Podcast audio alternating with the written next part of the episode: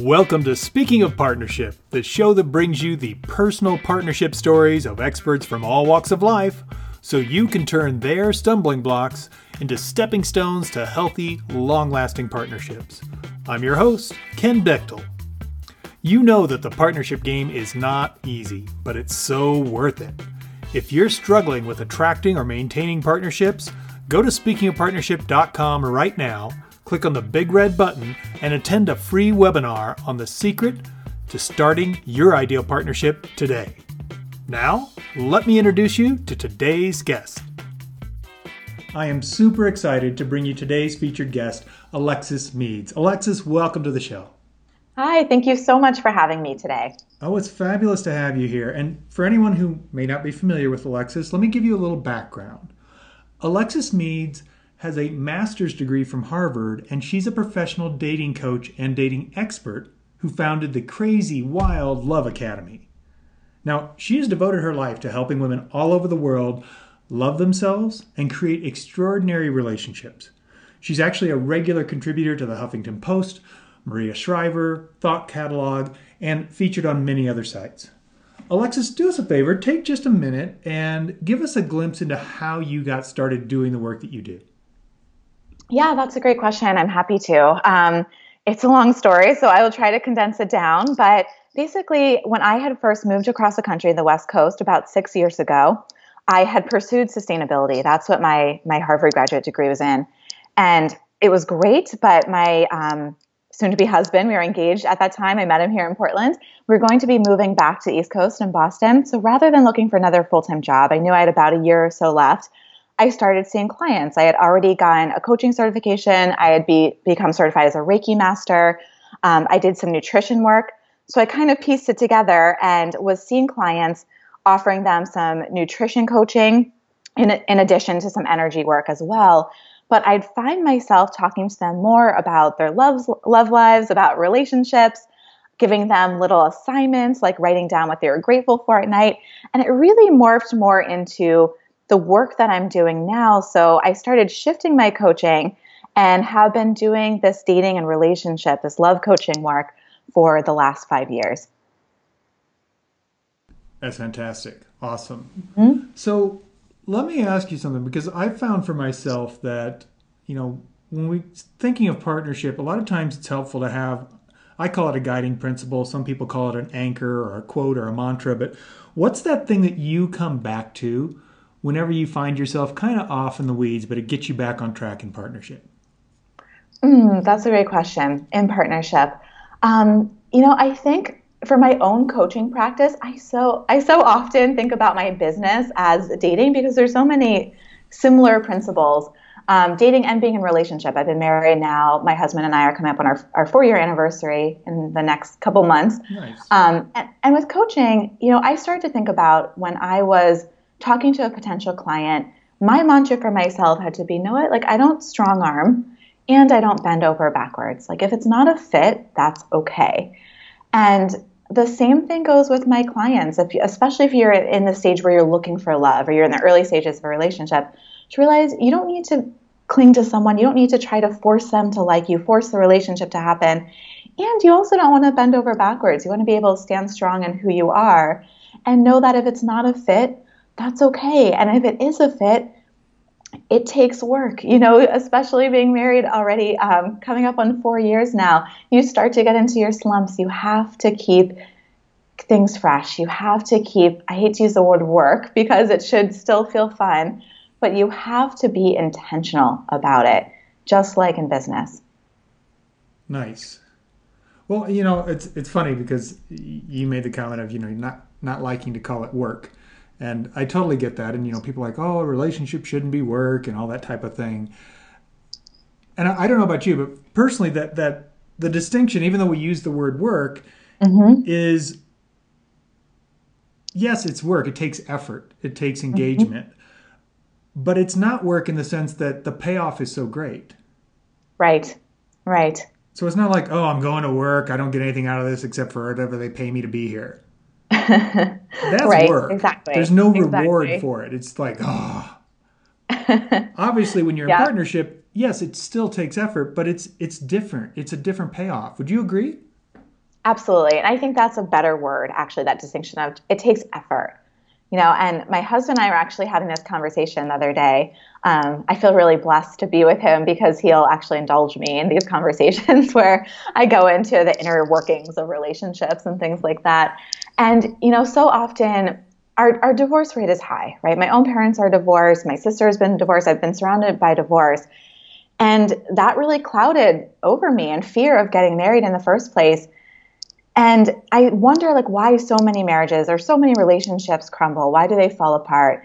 And sometimes it's truly not the right fit. You know, maybe someone's not willing to put in that effort, or it's just you're so incompatible and maybe the chemistry caught you in the beginning and, and it didn't work. But for most relationships, I really think that you just get to start to get to a point in the relationship where things feel maybe too easy or too comfortable and you crave that stimulation again. You crave that excitement in your life. And if you're not getting it from outside your relationship, like your job or other passions, you think, okay, well, I can, you know, move on to the next person. Maybe I'll get that again. And then you repeat the same pattern. So every relationship gets to a point where it takes some effort. You have to treat it like you did in the beginning, really, where you put effort into how you look, how you present yourself to them, the dates that you went on um, it still takes that intention, that effort. Yeah, no, that's that's a great point. And you know, I, I want to ask you about something because you said, you know, obviously everybody hits their bumps in the road, and mm-hmm. you know, one of the things that our listeners love about this show is is the stories that our guests share. And I'd love to ask you if you would share a time in your life when you kind of tripped up in a partnership. Maybe it was with your husband, maybe it was a different relationship. And, you know, tell us that story. What what were you doing? What did you trip on? And, you know, what ultimately did you, did you learn from that experience so you could move forward? Sure, sure. So I'll talk about an experience from my first love, my first real relationship. Um, I had met him when I was 19 years old. We dated, we were together, I should say, for about four or five years. Um, it was a little bit on and off. And I think that sometimes we do meet, we some we wait for meeting the right person. And I also sometimes think we meet many potentially right persons that it could work with, but sometimes we're just not there yet, right? We're not in the right space in our lives. They're not in the right space. Timing's off, or you just haven't like uncovered your own inner crap, if you will, to be in partnership with someone, to be fully in partnership with someone. And that's where I was at that time. Um, we were very much in love, you know, as that young love. But in after a couple years into that relationship, I realized in hindsight that I was using that relationship to fill a deep gap for me, um, a deep self esteem gap, really. And I was a little bit of a late bloomer growing up, you know. So when I got into this relationship, it was more around like, wow, this guy picked me. You know, I thought he was so handsome. I was so in love with him. It's just more like, wow, like he chose me. And whenever we're in partnership to fill that gap, when it's like, this person is going to fill me up, they're going to complete me, they're going to make me happy, or they're going to save me in some way, that usually trips us up down the road. It might have worked for me for a while, but then I started to get to a point where it felt like, okay, well, I need more to fill my ego. I need more to fill up my self esteem, to make me feel good about myself. And I started to get into um, that pattern that many of us do where it's like, what is bigger and better out there, right? This fear of missing out. And we had both at points in that relationship been unfaithful, you know, and and I'm not proud of that, but at that time it was a pattern that I found, found myself kind of stuck in when I get into relationships because I'd feel like I was missing out. I'd look for that next dopamine hit of chemistry, you know, to fill me up, to make things exciting again. Um, and there was things that I really had to heal in order to discover how to be in a healthy, happy, and committed partnership moving forward when I was finally ready in my life to be there. Thank you for sharing that because sure. I, am sure that many of our listeners can relate to it. Mm-hmm. Where you know we did go into a relationship looking for them to fill a need, fill a gap in our life, mm-hmm. and you know what I've recognized over the years is you know, if you're if you go into it feeling like you're not enough, there's nothing they can do to fill that hole. Yes. Because deep down you're still like you said you're going to keep needing more. Yeah. Because you're like, well, that was nice, but I'm still not enough. Well, that was nice, and I'm still not enough. That was nice, yeah. I'm still not enough. yep. Eventually, exactly. they're like, I don't know what you want from me. Like, what yeah. are you looking for? They don't even have any way to to support you in that way because it's self work. Like you said, you've got to move through that for yourself. Mm-hmm. So, really great, great story there. Thank you for sharing that. Sure, absolutely. So, let me ask you kind of a kind of a nuanced, different question. And, and what I was curious about here is what's a time in your life, Alexis, when you had one of those duh moments where you're just like, oh my gosh, I can't believe I've been doing this for so long. And when you woke up like that, you went, I now have a building block for my future. Can you tell mm. us one of those? Yeah, that's, gosh, that's a great question. That's a great question. I think when I first was married to my husband, I will say that leading up to getting married, I had a lot of fear around it, as I mentioned. And so many of those what if questions came into my mind. Like, what if this isn't right? Like, what if this fails? You know, all those those things that our inner critic just likes to spin on and spin on. Um, and oftentimes we can't recognize our fear versus our intuition. My husband and I got married abroad. We got married in the Greek islands, which was amazing and totally a dream. But before we got married there, for um, for passport reasons, or just we didn't have like the legality of getting married there, we got married in a courthouse about eight months prior to our wedding. And I can remember going to the courthouse, and my stomach was just totally in knots and I was like, oh my God, maybe this isn't right. Like, what's this feeling? I was, you know, I was so nervous. I can remember even sitting in the lobby of the courthouse and I was practicing writing my, my new last name or my signature with my new last name. On your notebook, and, like in grade school? Yeah, like in grade school, my notebook. And um, I went to write my what would be my new last name with start that starts with a K, and I would just like kind of write the K in cursive, and then it would just trail off. I'm like, oh my god, I can't even write like my last name. This feels all feels so foreign. Um, and I remember after we were leaving the courthouse, it was like a nice little ceremony in this cluttered office in Cambridge, Massachusetts. And uh, as we were leaving, I just felt this peace wash over me. And I couldn't describe it. I just felt like this weight had, like I dropped my sack of potatoes, if you mm. will. Like mm-hmm. you're carrying around this heavy thing and it's just like you just drop it. And it made me realize that so much of what was actually my intuition coming through sometimes got so clouded over by fear. Mm. And I didn't know how to discern that up until that moment. And after that, I realized because I had so much peace after I made this decision, that wasn't scary because he was the right person for me. It was scary because of a ton of past programming mm-hmm. that was coming up for me. You know, I'm playing through my mind. So when we learn to get out of our own way and that past pro- programming, um, we can feel more of that peace in our entire life and that love and just feel more guided by what our inner wisdom actually knows to be true. Um, so that was a, a big moment of learning for me because there was such a, a strong difference between going into that courthouse mm. and coming out after the commitment, the decision had been made. Nice. So I want to ask you something because you, you you made a comment that I get this question all the time, and I'm sure you do too. Uh-huh. You talked about the difference between intuition and fear. Uh-huh. How do you make that discernment? That's a great question. It's not an easy one to answer, and I've looked at different blogs over the years, videos where they try to answer this, and everyone seems to say something a little bit different. So I will just give you my best iteration awesome. of it, of how I've learned to know for myself. Um, I've learned the difference of both the feeling in my body and the thoughts in my mind when they're tuned into fear versus tuned into love, if you will, using those two words for maybe your fear versus your inner wisdom or your intuition. It's almost like a different radio frequency that you could be tuned into. And I've started to recognize that when I'm tuned into fear, that voice of fear, it's very fast. Um, I can be a very fast talker, and that's how it sounds in my mind. It's very fast. Um, it's very confused. It doesn't know how to make a decision. It's very critical. Um, and my body in turn feels very spacey. Like I just feel ungrounded. I feel spacey. I feel shaky. It's almost this feeling like, oh my God, I just need to figure this out so that, you know, I can feel peace again. That's that voice. That's when I'm tuned into fear, right? And when I'm tuned into love, if you thought of it like a radio station almost, I feel grounded. You know, the voice is simple, it's slower, it's wise, it's loving. It doesn't even have a lot to say. And one short exercise I use to get myself there, and I give this to my clients, it's very simple but very powerful, is you can ask yourself when you notice that your body or your mind is tuned into that fear, when you're feeling any of those emotions or those body sensations, just ask yourself in that moment, what is my inner mean girl, or if you're a man, maybe, what is my inner critic trying to tell me right now?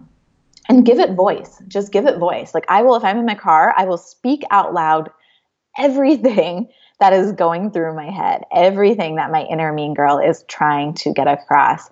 And I know that I've spoken enough when it almost feels like there's an emptiness inside my gut a little bit like, oh, like, okay, that's everything she was just, she was trying to say. And then I'll pause and I'll take a deep breath.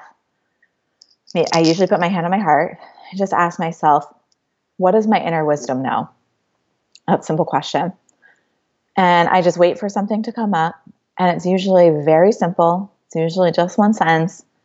And it's very calming, typically. It might just be, you're doing the best that you can. Or it might just be, just breathe.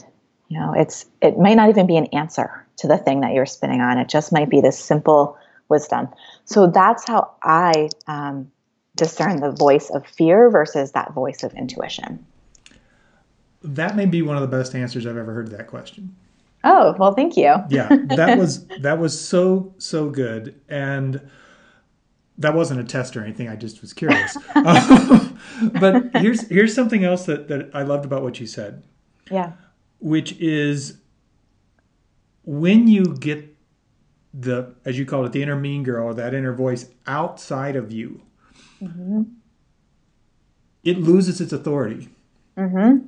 Because in our head that voice in our head always has absolute authority even if it makes no sense at all mm-hmm. we listen to it's like absurd but when we hear it outside we're like that's ridiculous right why is that controlling me that's totally right. ludicrous I don't know why it is, but as soon as it gets outside yeah. of our body and it comes in through our ears, yeah. we go, that doesn't make any sense. Yeah.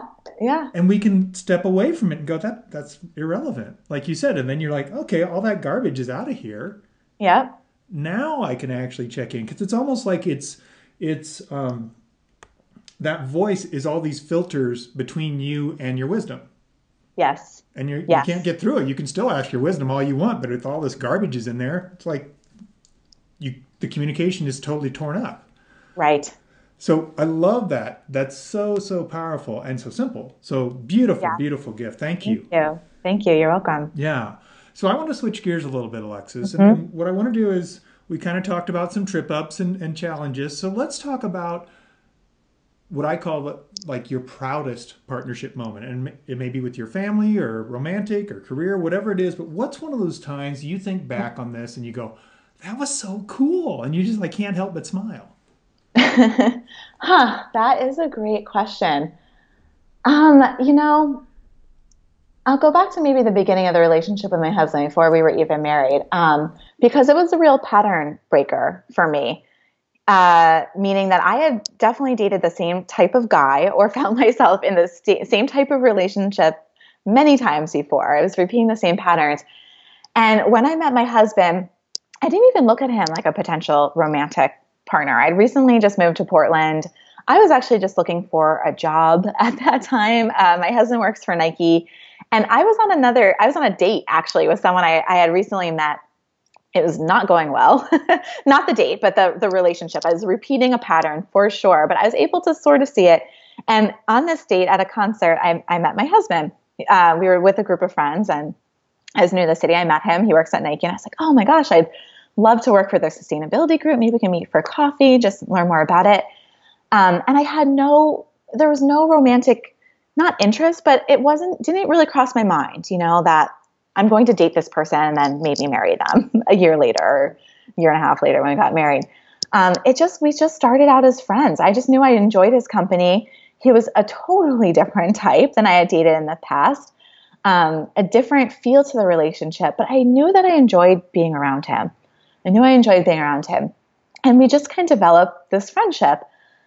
And I can remember one day we were out on his motorcycle and he rode a motorcycle at the time. I never dated someone who rode a motorcycle, but turns out it was I really enjoyed it. Like I loved being on a motorcycle. It was really fun. And um I think I even had a date lined up for later that night. This is how like convoluted my dating life was at that time. I just was like trying to fill the space and fill the time, not even seeing this guy in front of me at the time who I was having so much fun with. And I can remember I can still remember the feeling on the way back from on the motorcycle ride because it was cold out. It was a cold day in Portland. It was like March. We had gone to the beach, and I can remember his hand touching my the outside of my leg and it just had this warmth to it. And again, this is like me the first moment with my husband. I just felt so at peace with him. Like I just felt so grounded by him and at peace. And we went back to his um, his home, and uh, it was just like this calm environment there. He was like, I had a, pu- a new puppy, and he was like, "No, what? I'll go back to your apartment. Give me the keys." He was a total gentleman. I'll go take let your dog out and why don't you just draw a nice bath? He had this like lovely jacuzzi tub at the time. Pour yourself some wine. We can order in if you want. And I was thinking, oh no, like I got to go back. I have this date tonight. You know, I have all these things to do. And I was just like, know what? I really don't want to. Like, I am exhausted.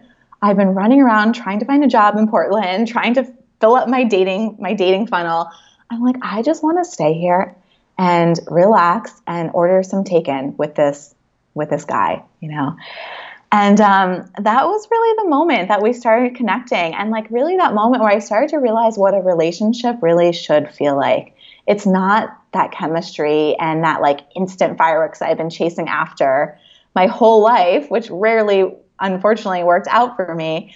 It was just this like really like calm feeling with this guy that I felt like I might have known for lifetimes.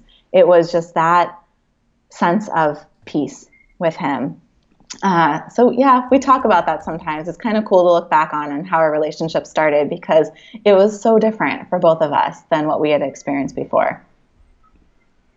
That is such a great example. And you know what I love about that, Alexis, is, is thank you for, for sharing that, you know, he was nothing like what you thought you were looking for. Right. Yeah. But what you did and what you, you just shared with us so beautifully was you let yourself get past the form and you mm-hmm. paid attention to how you felt with the guy. Yes. And you're like, I can't explain it because he's not the forms I thought. He's not my type. Right. But I'm actually enjoying this. This is so nice. Why would I walk away from this for some guy who might match a bunch of boxes I checked off? Yes. And yes. you let instead of doing that, which was your pattern, you went, I want to hang out here. Mm-hmm. I'm going to be open to where do I feel best? Right. And it's one of the things I talk about with, with my clients all the time is that difference between feelings and forms. And we're totally programmed our whole life. It's all about form. Mm-hmm. What does he do? Where does he go to school? What's he look like? All this kind of stuff. And yet, across the board, when I've talked with different people about this, they're always like, yeah, as soon as I let go of that, then I found my partner. Yeah. Yeah. Because it had nothing to do with the forms. Right. Right. Absolutely. And I think that we assume that the form is also going to be what makes us feel chemistry with someone mm-hmm. or feel mm-hmm. passionate about someone. And what I found with my husband was that that chemistry and that passion grew um, as our connection grew. And that was different for me as well to realize like it was probably that day, the day of the story I just described to you, that I just started to look at him in this whole new light. And then I did feel passionate with him. Like we did have this chemistry. Um, but it took time. Like it took time before we got to that point, which is so different than what most of us think it should be like. That yeah. first meeting and like lightning strikes, but it doesn't always happen like that. And that's okay. Absolutely. And, you know, it, you just reminded me of one of my favorite quotes from one of our guests on the show, Ken Page. And he said, Don't discount an attraction as less worthy just because it begins with more warmth than fire. Hmm, interesting. I like that. And it's what you're talking to. We think it's got to be like, oh, it's this amazing fireworks and all this stuff. And it's like, what if it wasn't? Right. What if we were looking for the wrong thing? Yeah. I mean, that's a great point. Like you think of a fire, typically a big fire burns hot and doesn't last long. Right. Mm-hmm. Well, that kind of is what most people experience in their relationships. it's like, this is yep. so awesome. And then it goes nowhere. Right. Yeah. Because it isn't sustainable. So see, you actually are still working in sustainability. That's awesome. Yeah, that's great point. Yeah. Good. So your parents won't be disappointed that you studied one thing and now you're doing something else. I think my dad might have been a little disappointed, but he's he's come around in oh, time. good. Good. Yeah. Well, Alexis, we've actually arrived at a part of the show I call Bring It All Home. And this is where we're going to step away from the stories. And I'm going to ask you to share some, some very simple guidance for our listeners so they can take this home with them today and, and put it into action right away. And the first thing I wanted to ask you is what would you say is the best partnership or relationship advice you've ever received? Hmm, that's a great question. You know, I almost hate to use this, this example. Is that okay? Is that okay? Um, I remember before, well before I met my husband, um, talking to my dad. And my dad is not someone I would normally say would have the best relationship advice. Uh, my parents are divorced, but I was going through a relation, some relationship kind of tumultuous stuff at the time. And it was when I was still, um, when I still lived in Boston. I think I was in grad school. My dad came out to visit. I can remember sitting this really quaint little coffee shop in the North End. And I was like, Dad, you know, how do you even know? Like, you and mom got divorced. How do you even know if someone's the one? And he's like, Well, I don't know if you can know. You know, he's like, No one can know everything that happens with their future. But he's like, he's like, I don't have the answers for you. But he's like, you know, maybe all I can say is that if you know that you want to be with someone, if you can see yourself with them for the next couple years, next five years, maybe 10 years, that you you know, be good partners together, that you be on the same page if you want to raise a family together. It's like maybe that's all you can know. And actually, for years, I really dismissed that because I was like, well, that's crappy advice. You know, you should be like, you know, because of this. And actually, in time, you know, after getting married myself and after coaching clients for the last five plus years now around this, when they say, like, how do you really know? I mean, A, tune into your intuition, as we mm-hmm, talked about mm-hmm. before, is one thing, tune into your feelings. And realize that if you put so much pressure around making the perfect decision with the perfect re- person for the rest of your life, tons of fears are going to come up because that feels like such a crushing decision. So if instead you can somehow sit with a non attachment to realizing that no one can totally know what the future is going to hold. No one knows what the future is going to hold. But if you can make a decision that feels good to you because it feels good right now, and it feels like the best decision you can possibly make, and maybe you can see yourself being great in a great partnership with this person for the next five, maybe 10, hopefully more than that years, then that might be all you can know to make that decision to dive into marriage with someone. Yeah, and you know, you're right. I mean, we create this pressure cooker, right? It's got to be perfect. It's got to last forever. It's got to do all these things, and we have no idea what's coming towards us in life. Right. We have no idea. Mm-hmm. And what does that even mean for it to be perfect? Right. Like, what what is that based on? Right. Because it's not like anybody else is going to have the exact same life as us, so we can compare it. Yep. So we create all this space, and it's funny because I, I heard this quote the other day, and I love it and the, the quote is comparison is the death of joy. Yeah. And it's very true when you think about it. It's like, because there's nothing that's exactly like you. So how do you compare? Right. But we forget that part. Right. And we go, oh no, it's because of this. And it's like, it's like uh, I, I had a, uh, a running coach one day and he said, you know, if you're out on a run and somebody runs up by you and, you know, says hi and runs on past you, you could get all bummed out like, oh my gosh, I'm behind them but you don't know where they started or where they're headed. So right. it, it's totally irrelevant. It's totally irrelevant. They could have just left their house. They're just getting started and you've been running for 10 miles. We have no idea. Right. We don't know what they're training for. We don't know what their goals are. Nothing. And yet we come up with these stories. Yep. Yep. Exactly. It, it, crushes yeah. us, right? It gives up yep. our power. We're suddenly, oh my gosh, I'm terrible. I'm not worthy. All these different things go on. Yep. But the truth is, is it working now? Yes, exactly. Because that's all we really know. And we don't know when our nows are going to end. So enjoy yes. the now. Yes, exactly. And if you have, you know, fear of commitment coming up a bit, as I did, getting married, um, then that's really the advice, best advice for someone who was like me in that position. Because when you put that pressure on, like you said, for the perfect person, and there's no perfect, there's no perfect relationship, there's no perfect person, then you're always going to be scared that you're making the wrong decision. Yeah. As soon as I commit to this person, oh my God, what if my soulmate comes along? And it's just not like that. It's just not like that in life. You're creating as you go. Yeah, absolutely. That's great. So let me ask you this then, Alexis.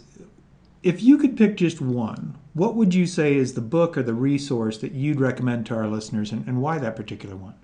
Hmm, that's a great question. I I read a book recently called The Queen's Code by Alison Armstrong. I really enjoyed it. I highly recommend it. Um, whether you're a man or a woman, she has some great books out there around masculinity and femininity. And The Queen's Code in particular really helped me. Um, she talks a lot about how we emasculate men because there's a lot of, you know, for men, there's a lot of talk about, um, I'm trying to think of the equal word to women, but kind of, you know, not treating women well, etc. Uh, but the Queen's Code talks about that feminine role and kind of standing in the power of those different masculine and feminine roles and how to balance that. And also noticing, especially can be an issue whether you're single or in a relationship, how you tend to emasculate men as well. And I found that book so great, especially even now being in partnership, because there's so many slight things that I was doing in my own relationship that I didn't even realize I was doing. And it really helped me to understand where my husband was coming from um, and to communicate better with him and even communicate. Well, my son's only two and a half, but even with like a young child, it helped me understand even how to communicate with him um, in differently than a woman per se. So I love that book. I think she has some great resources. She has another book called The Keys to the Kingdom, which is another awesome one for partnership.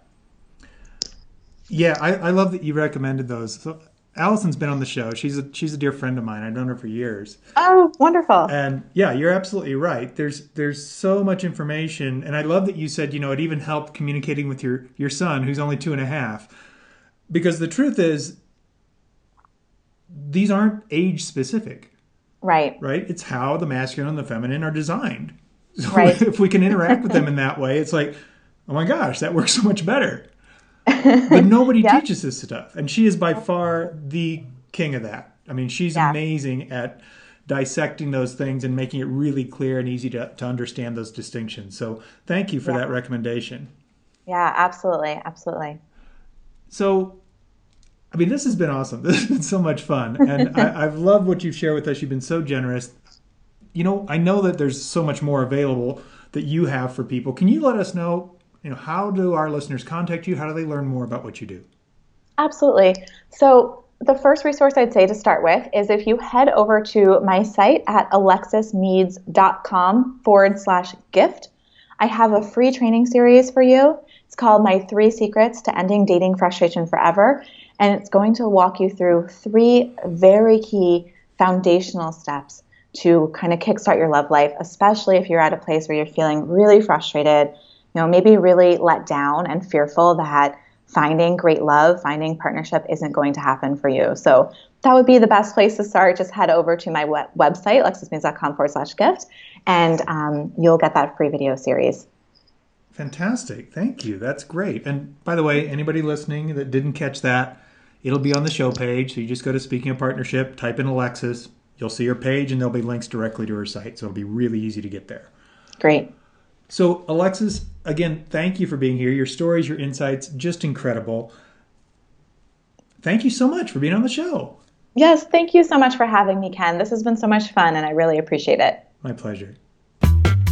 Thank you for listening to Speaking of Partnership. Head over to speakingofpartnership.com for links and recaps of every show and so much more. Be sure you catch the bonus stories from our guests on Follow Your Yes Friday. It's easy to do. Just go to your favorite podcast directory, search for Speaking of Partnership, and click subscribe. Like what you hear? Leave us a rating and review on Stitcher or iTunes. The greatest compliment you can give the show is to refer us to someone else either in person or on the web. Have a great day. And remember, even when you stumble, you're still moving forward. Peace.